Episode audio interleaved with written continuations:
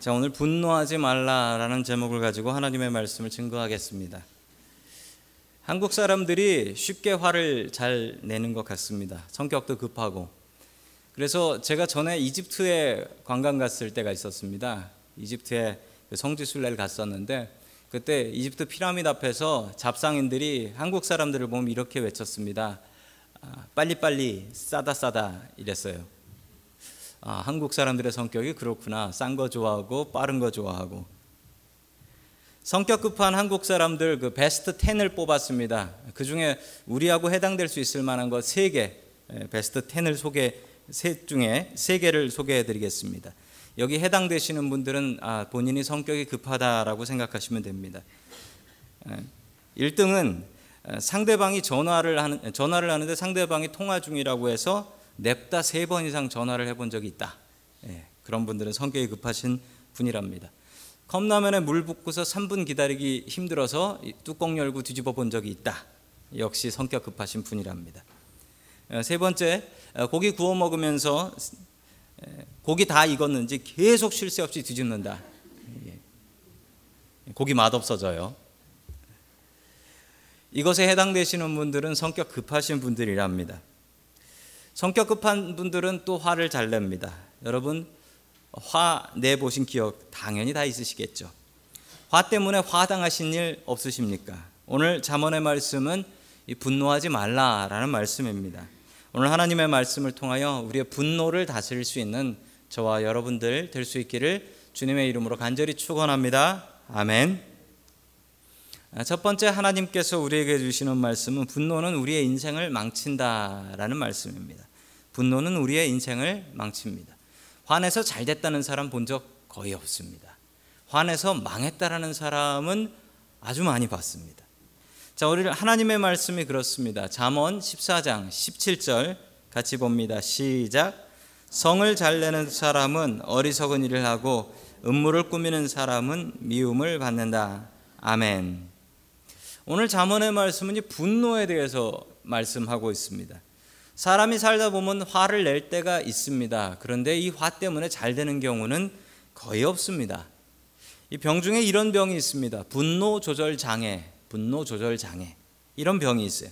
이 병이 뭐냐면 이 화가 나는 걸 참지 못하는 겁니다. 화가 나면 참을 수 있어야 되는데 이 화를 참지 못하고 버럭 벌컥 화를 내서 이 사람 관계가 나빠진다거나 일을 망치게 된다거나 이런 일을 하게 되는 거죠. 자, 이런 것 때문에 인생 망치는 분들도 계십니다. 2010년에 있었던 일입니다. 미국 뉴욕에서 있었던 일인데요. 28년 동안 미국 항공사인 젯블루라는 항공사 아시죠? 젯블루라는 항공사에 flight attendants로 승무원으로 근무했던 분이 계신데 이분이 스티븐 슬레이터라는 분이세요. 스티븐 슬레이터라는 분이신데 이분이 뉴욕 JFK 공항에 비행기가 내리고 있었습니다. 근데 여러분 비행기 타보셔서 아시겠지만 맨 뒷자리에 앉으면 아무리 먼저 일어나도 빨리 나갈 수가 없어요. 그렇죠?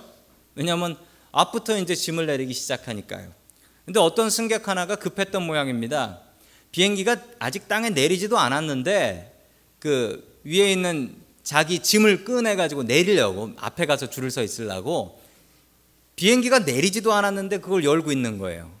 그러니까 이분 스티븐 슬레이터 씨가 승무원이 가서 아 그러시지 말라고 위험하니까 자리에 앉아 있으라고 했더니 이 승객이 욕을 하더래요. 네가 뭔데 내가 얼마나 급한 줄 아냐. 그러면서 욕을 하더래요. 너무 화가 났어요. 너무 화가 나서 이 화를 다스릴 길이 없어서 비행기 안에서 파는 맥주 두 캔을 그냥 꼴꺽꼴꺽 마시고 나서 비행기가 섰습니다. 섰는데 이분이 어떻게 했냐면 비행기 비상탈출 슬라이드를 열어서 그거를 타고 욕을 하면서 내가 더러워서 때려친다라고 욕을 하면서 저 비행기를 저렇게 내려오셨습니다. 그리고 저분은 어떻게 되셨을까요? 저분은 스타가 되셨습니다. 저분은 스타가 되셨어요. 어떻게 스타가 되냐면 여러분들 직장 생활 하시는 분들은 다 그런 상상 한번 하시잖아요. 멋지게 잡혔어 가지고 보스 얼굴에다 확 던지고 이렇게 오는 거 이런 상상 하시잖아요. 꿈에도 그런 꿈 꾸시는 분 계시잖아요. 그런 분들의 스타가 희망이 되신 겁니다. 그렇지만 저분은 어떻게 되었을까요, 끝내? 저분은 구속되셨습니다.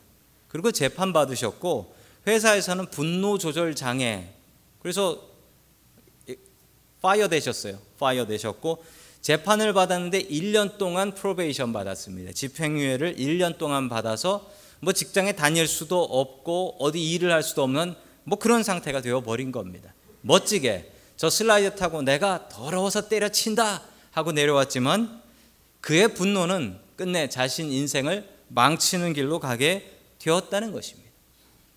성경에도 화내서 망한 경우가 있습니다. 수도 없이 많지만 그 중에 민수기 14장 2절의 말씀을 보겠습니다. 시작. 온 이스라엘 자손이 무세와 아론을 원망하였다. 온 회중이 그들에게 말하였다. 차라리 우리가 이집트 땅에서 죽었더라면 더 좋았을 것이다. 아니면 차라리 우리가 이 광야에서라도 죽었더라면 더 좋았을 것이다. 아멘. 자, 가데스 바네아에서 있었던 일입니다. 이스라엘 백성들이 광야 생활을 하다가 민수기 13장에서 12명의 정탐꾼을 가나안 땅으로 보내게 되지요. 자, 12명의 정탐꾼이 돌아와서 했던 얘기는 똑같은 얘기였습니다. 기가 막힌 땅이다. 하나님 말씀하신 대로 젖과 꿀이 흐르는 땅이다. 이 얘기는 공통적이었습니다. 여러분, 왜냐하면 이스라엘 땅이 뭐 그렇게 좋은 땅은 아니지만 특히 그들이 가져왔던 포도는 대단했습니다. 지금도 여러분 헤브론이라는 곳이 이스라엘에서 포도가 가장 유명한 곳인데 거기에서 나오는 포도는 분명히 어른 얼굴, 머리보다는 훨씬 커요. 엄청나게 큰 포도더라고요. 지금도 그 포도가 유럽으로 수출되고 있는 것을 보면 그 당시 포도가 얼마나 대단했을까 짐작할 수 있습니다. 그런데 10명의 스파이, 10명의 정탐꾼은 이렇게 얘기했습니다. 좋은 땅이긴 하지만 더 대단하고 큰 사람들이 지배하고 있어서 저 땅을 우리가 차지할 가능성은 없습니다. 라는 이야기였습니다. 자, 반대로 두 명, 여호수아와 갈렙.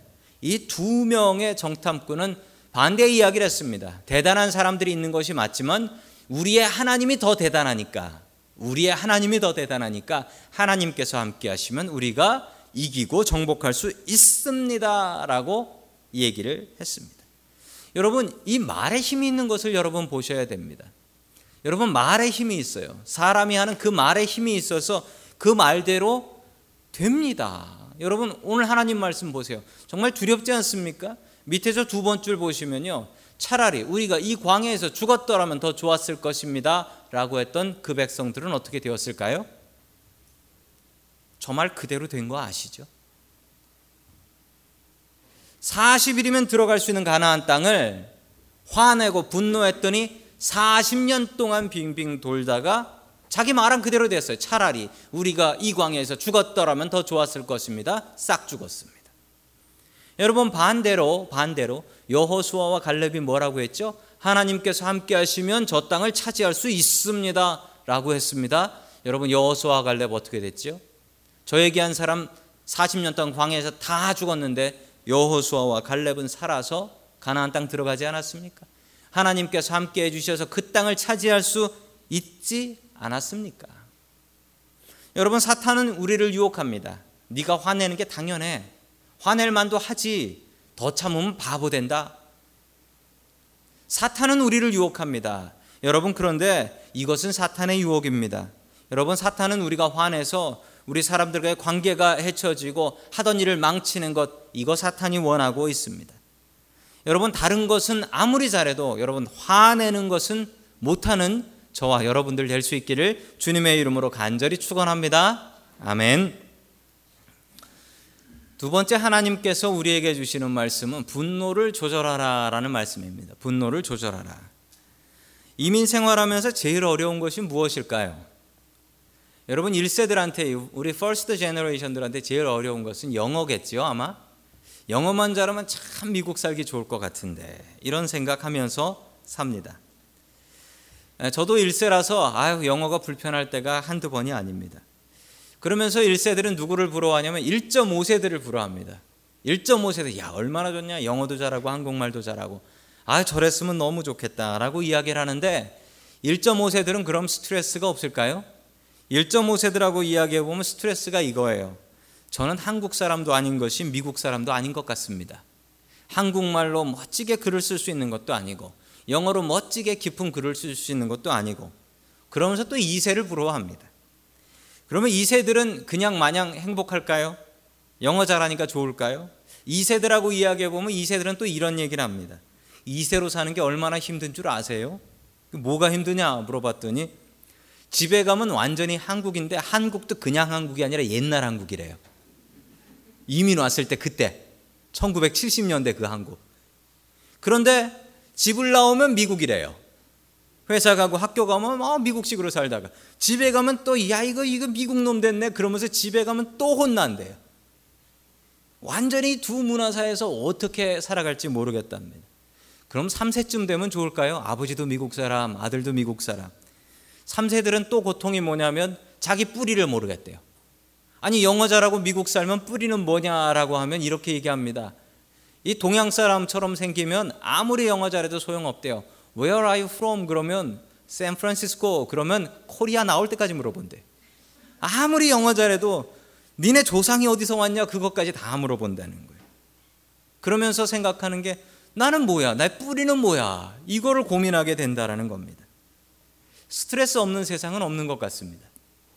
여러분, 스트레스는 항상 있지만 여러분 그것을 우리가 어떻게 대처하느냐, 어떻게 대답하느냐, 어떻게 그걸 잘 컵위드 하느냐, 이게 더 중요한 것 같습니다.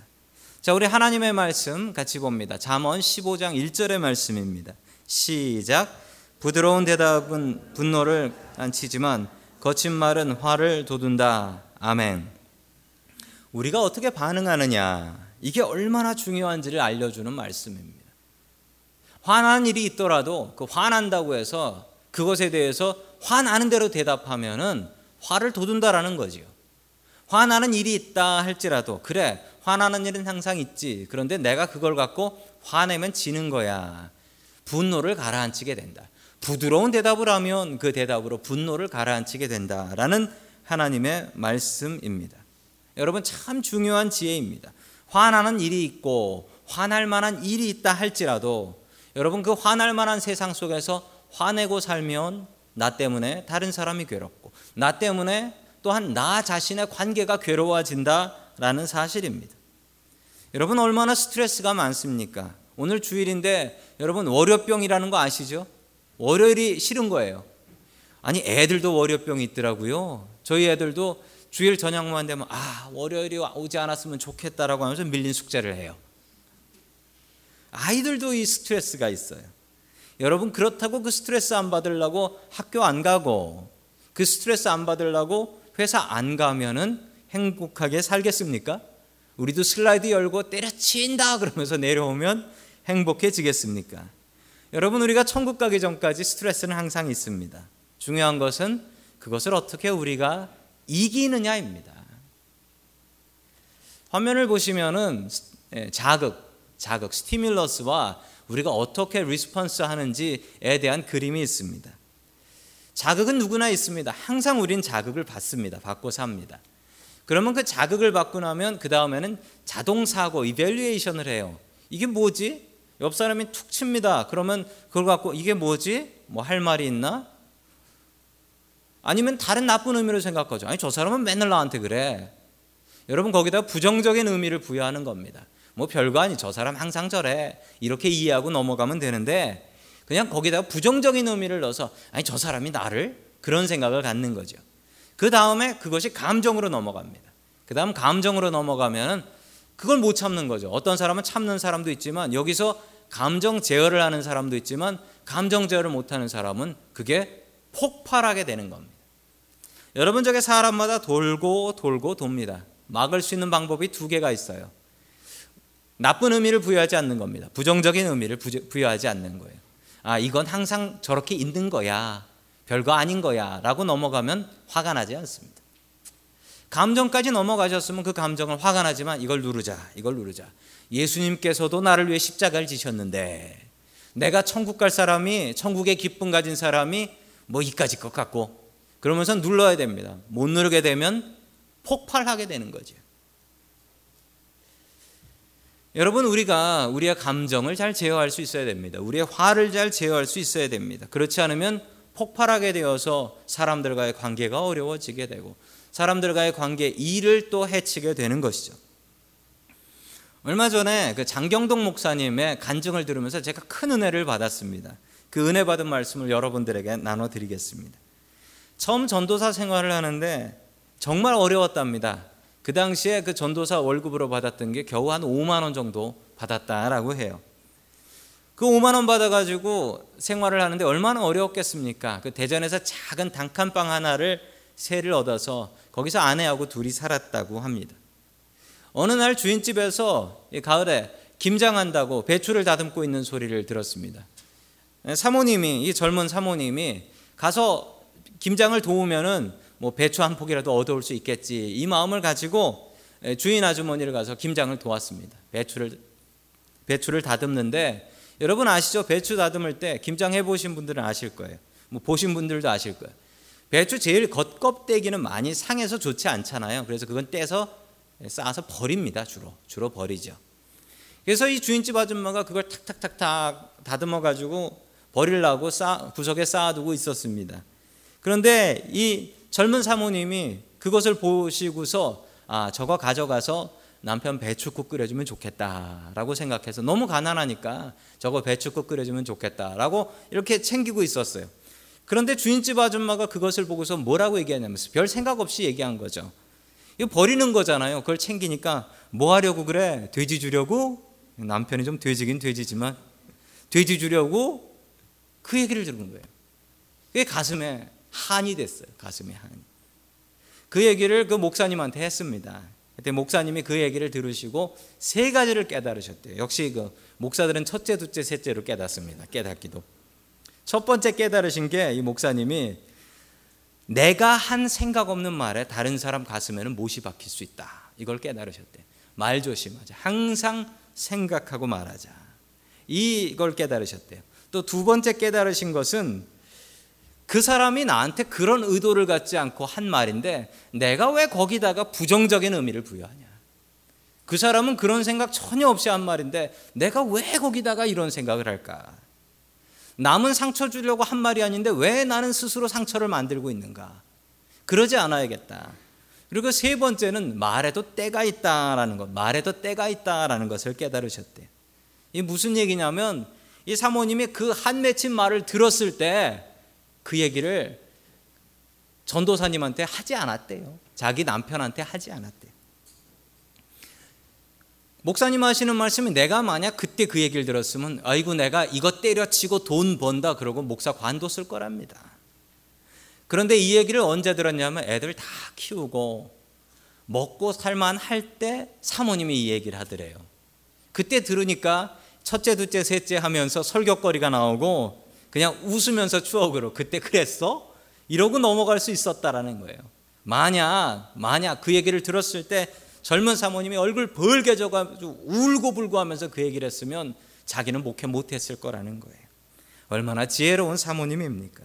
여러분 말에도 때가 있습니다. 일로일로 일소일소라는 말이 있습니다. 한 번 화나면 한 번 늙고 한 번 웃으면 한번 젊어진다라는 이야기입니다. 여러분 화내면 오래 못 삽니다. 여러분 화를 자주 내시면은 하나님 앞에 빨리 가실 수 있습니다. 하나님 앞에 가실지 지옥 가실지 알 수 없지만 여러분 화내면은 한 번 늙고 웃으면은 한 번 젊어진다라고 합니다. 살면서 화낼 일, 성나는 일 얼마나 많이 있습니까? 구원의 기쁨을 아는 우리 그리스도인들은 그까진 일에 화내지 않습니다. 분내지 않습니다.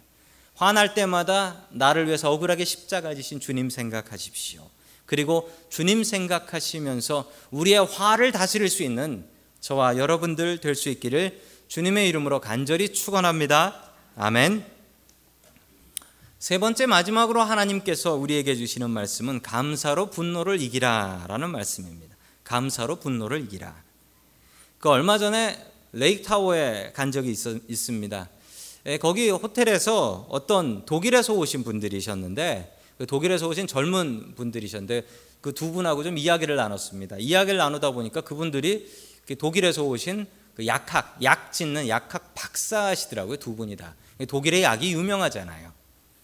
이야기를 하다가 이제 한국의 메르스 얘기를 좀 했습니다. 한국 메르스 얘기를 하면서 제가 섣부르게 잘난 척 이야기를 했습니다. 이 백신이 나오긴 나오는데 메르스에 백신이 없거든요. 백신이 없는 이유가 병이 생기고 나면 그 병을 연구해서 백신이 나오니까 항상 병보다 백신은 늦지 않습니까? 라고 이야기를 했더니 항상 그런 건 아니다라고 그분들이 이야기를 했습니다. 그러면서 그분들이 한 얘기가 이 독감 백신, 플루샷이라고 하는 독감 백신이 있지요. 이 독감 백신은 좀 다르답니다. 뭐가 다르냐 했더니 그 해에 유행할 감기를 미리 연구를 해서 그 유행할 감기에 대한 그 백신을 만들어서 미리 맞는 거래요. 그래서 어떤 애는 독감 백신이 아, 잘 맞았다, 잘 들었다라는 해도 있고 어떤 애는 맞았더니 그냥 아프기만 하고 오히려 잘못 맞았다라고 할 해도 있다라는 겁니다. 제가 그, 그 얘기를 듣고 깨달았습니다. 독감에도 백신이 있어요.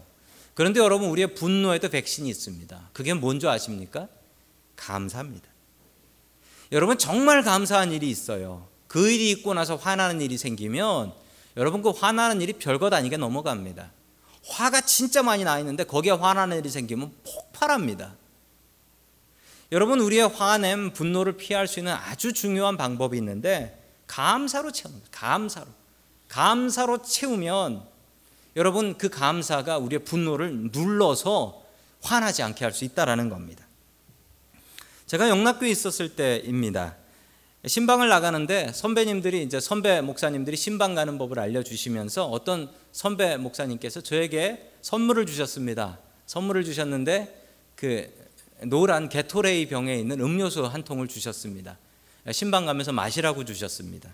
그러고서 그 목사님께서 신신당부를 하셨습니다. 무슨 당부였냐면 어, 절대로 이 빈병을 버리지 말라라는 것이었습니다. 아니 이것을 뭐 했습니까?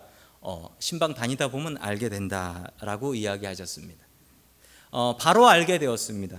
추석날 추석날 경부고속도로 경보고속도로로 3시간 막혀서 어, 환자 신방을 갔을 때 화장실을 가지 못해 안타까워하던 저는 어, 그 페트병의 용도를 알게 되었습니다. 교구에 한 2천 명이 계신데 그분을 1년 동안 신방을 도는데 어떤 때는 하루에 11집을 신방한 적도 있었습니다. 제가 너무 힘들어서 불평을 했습니다. 새벽 기도 나갔다가 밤 10시, 11시까지 신방하다 집에 오니까요. 그랬더니 선배 목사님께서 뭐라고 말씀하셨냐면 신방 갈 교인 있는 것에 감사하세요. 불러주는 교인 없을 때가 제일 행복한, 제일 불행한 겁니다. 라고 이야기를 하셨습니다. 그 얘기 듣고 정신이 번쩍 나더라고요. 이게 감사할 거리구나 생각하고 나니까 저의 불평거리가 바로 사라져 버리더라는 겁니다. 여러분, 감사하면 불평이 사라져요. 야, 이런 회사 내가 다녀야 되냐라고 생각할 때 여러분 감사거리를 찾으시면 그래, 내가 최소한 단일 회사가 있는 거에 감사하자. 감사할 수 있어요. 가족 때문에 속상한 일이 생기면 그래 내가 고아가 아니구나 가족이 있는 것에 감사하자. 건강 때문에 걱정이시라면 최소한 살아있으니 건강 걱정은 할 수 있지라고 감사할 수 있습니다. 믿음 좋으신 분들에게 공통적인 입버릇 같이 나오는 말씀이 있는데 그래도 참 감사해요 라는 말입니다. 그래도 참 감사해요. 우리 한번 같이 따라해 볼까요? 시작. 그래도 참 감사해요. 믿음이 있는 분들하고 이야기를 나눠 보면 이렇게들 이야기하세요. 그래도 참 감사해요. 분명히 앞에 나쁜 일이 있었어요. 교통사고를 당했어요. 그래도 참 감사해요. 뭐가 그렇게 감사해요 하니까 이것밖에 안 다쳤으니까요. 이렇게 감사하시더라고요. 감사할 일이 절대 아니에요. 그런데 믿음 없는 분들은 그거로 불평하는데 믿음 있는 사람들은 그걸 놓고 감사하더라니까요. 큰 병에 걸렸어요. 그런데 믿음 있는 사람들은 감사를 하더라고요. 어떤 감사냐고요? 이만하니 감사해요. 빨리 찾게 해주시니 감사해요. 아니 이러고 있더라니까요. 사업이 완전히 망해버렸어요. 그런데 그래도 감사해요 라고 하더라고요. 뭐가 감사해요 했더니 우리 가족 건강하잖아요. 아니 이러더라니까요. 여러분 성경에도 놀라운 감사 하나가 나옵니다. 우리 하박국의 감사입니다. 하박국 3장 17절 18절 말씀 같이 봅니다. 시작. 무화과 나무에 과일이 없고 포도나무에 열매가 없을지라도 올리브 나무에서 딸 것이 없고 밭에서 거두어 드릴 것이 없을지라도 우리의 양이 없고 외양간에 소가 없을지라도 나는 주님 안에서 즐거워하련다. 나를 구원하신 하나님 안에서 기뻐하련다. 아멘. 절망 속에서 드리는 감사입니다. 아무것도 안 남고 사람들 다 죽고 먹을 거 없고 완전히 망해서 이제 죽을 날만 기다리고 있고 나라도 망해서 이제 절망인 그 상황입니다.